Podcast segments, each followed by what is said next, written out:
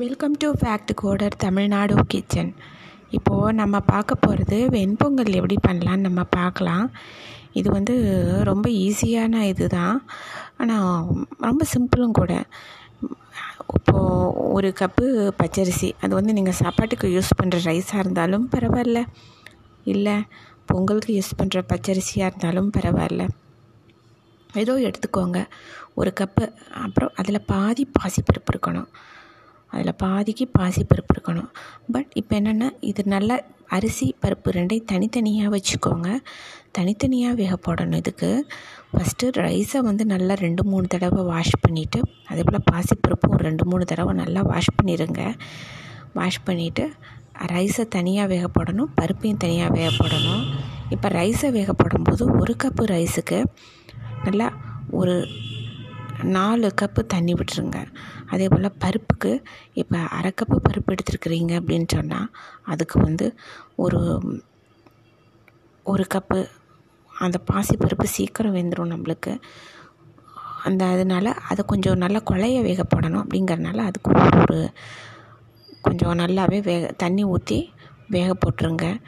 நம்ம சொன்ன அந்த விரல் கணக்கு வச்சுக்கோங்க நீங்கள் இந்த நடு விரலில் வந்து அந்த ஃபஸ்ட்டு கணு இருக்கிற அளவுக்கு வந்து பருப்பு தண்ணி இருக்கணும் பருப்புலேருந்து அரிசிக்கு வந்து அந்த ரெண்டாவது அந்த கணு இருக்கு இல்லையா? நடுவு பெறல அதளவுக்கு தண்ணி இருக்கணும். மேலே வச்சு பார்த்தா. அதுதான் கணக்கு. நம்ம ரைஸ் எப்படி ப்ரிப்பேர் பண்ணுறதுன்னு நம்ம ஒரு இதில் பார்த்தோம். அதே மாதிரி கணக்கு வச்சுக்கோங்க.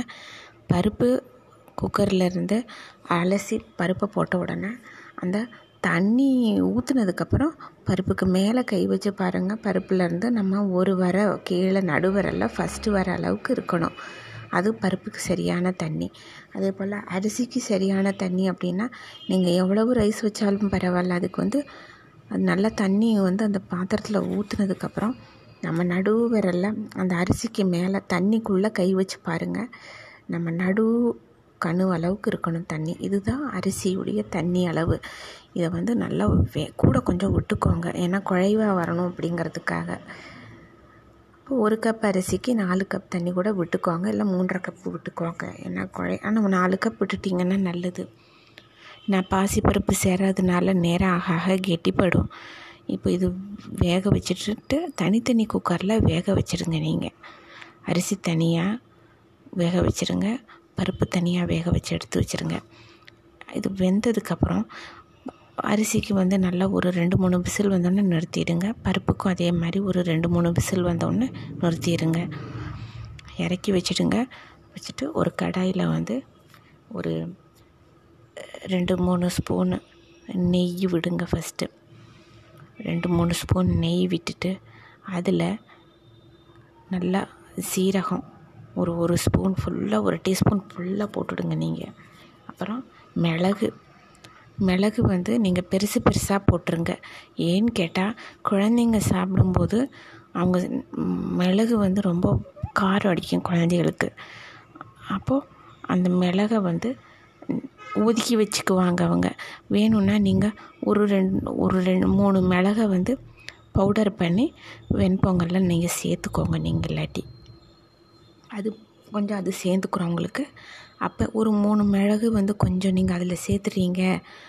பேசிக்காக இதுக்கு வந்து இந்த வெண்பொங்கலுக்கு தேவை வந்து நம்மளுக்கு வந்து ஒரு ஒரு டீஸ்பூன் ஃபுல்லாக மிளகு போடுங்க இதுக்கு.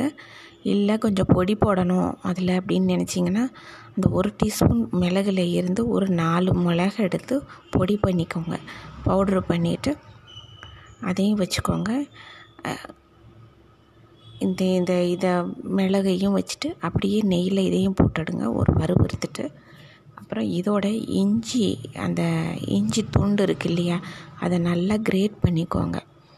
நம்ம இந்த வாழைக்காய் புட்டுக்கு அதெல்லாம் கிரேட் பண்ணுவோம். கேரட்டு துருவுவோம் இல்லையா அந்த கிரேட்டர்லேயே நல்லா இஞ்சியை நல்லா ஒரு இஞ்சி இஞ்சியை துருவிட்டு அதை இதில் போட்டுருங்க. போட்டுட்டால் எல்லாம் கலந்துரும். கலந்தோடனே அதில் கருகப்பில்லை போட்டுருங்க.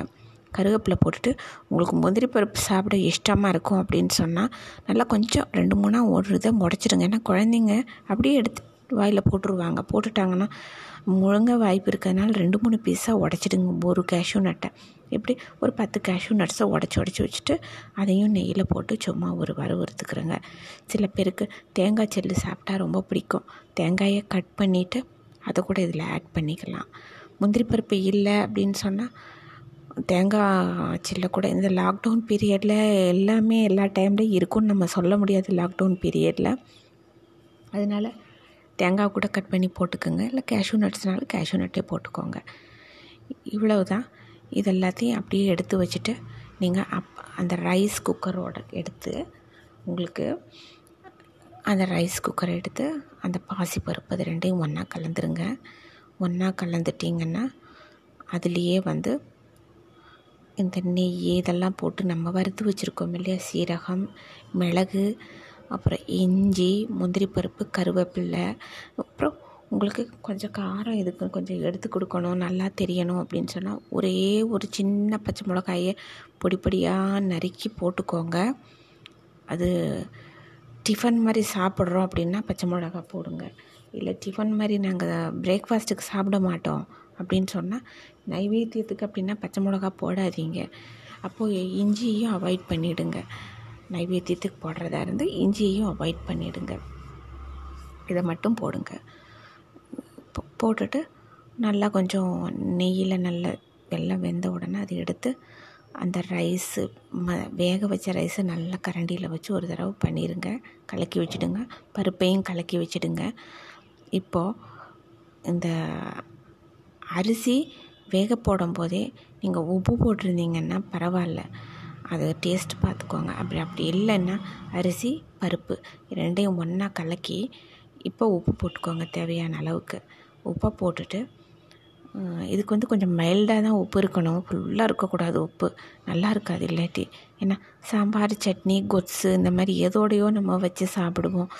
அப்போ அதுக்கு இது பேலன்ஸ் ஆகிக்கும் லைட்டாக இருக்கணும்.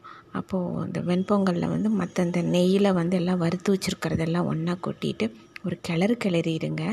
இப்போ நீங்கள் இதெல்லாம் முடிச்சதுக்கப்புறம் எகெயின் ஒரு ரெண்டு மூணு ஸ்பூன் நெய்யை நல்லா விட்டுட்டு கடைசியில் எல்லாம் கலந்து முடிச்சதுக்கப்புறம் மேலாப்பில் நெய்யை ஒரு ரெண்டு மூணு ஸ்பூன் விட்டுருங்க. மூடி வச்சிடுங்க.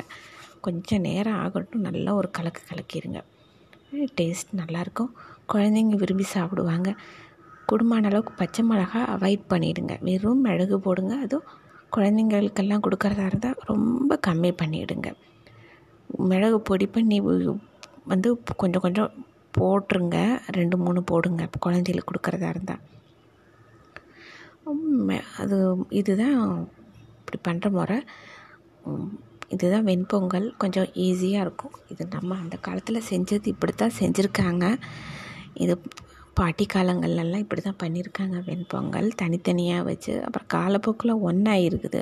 ஒன்றா போட்டு பண்ணியிருக்காங்க இதுதான் ஆனால் ஒரிஜினல் மெத்தடுன்னு சொல்கிறாங்க நீங்கள் செஞ்சு பாருங்கள் பிடிச்சிருக்குன்னு நினைக்கிறேன். அதே இதே போல் நெக்ஸ்ட் ஒரு இன்ட்ரெஸ்டிங்கான ஒரு நல்ல ஒரு ரெசிபியோடு நான் வரேன். தேங்க்யூ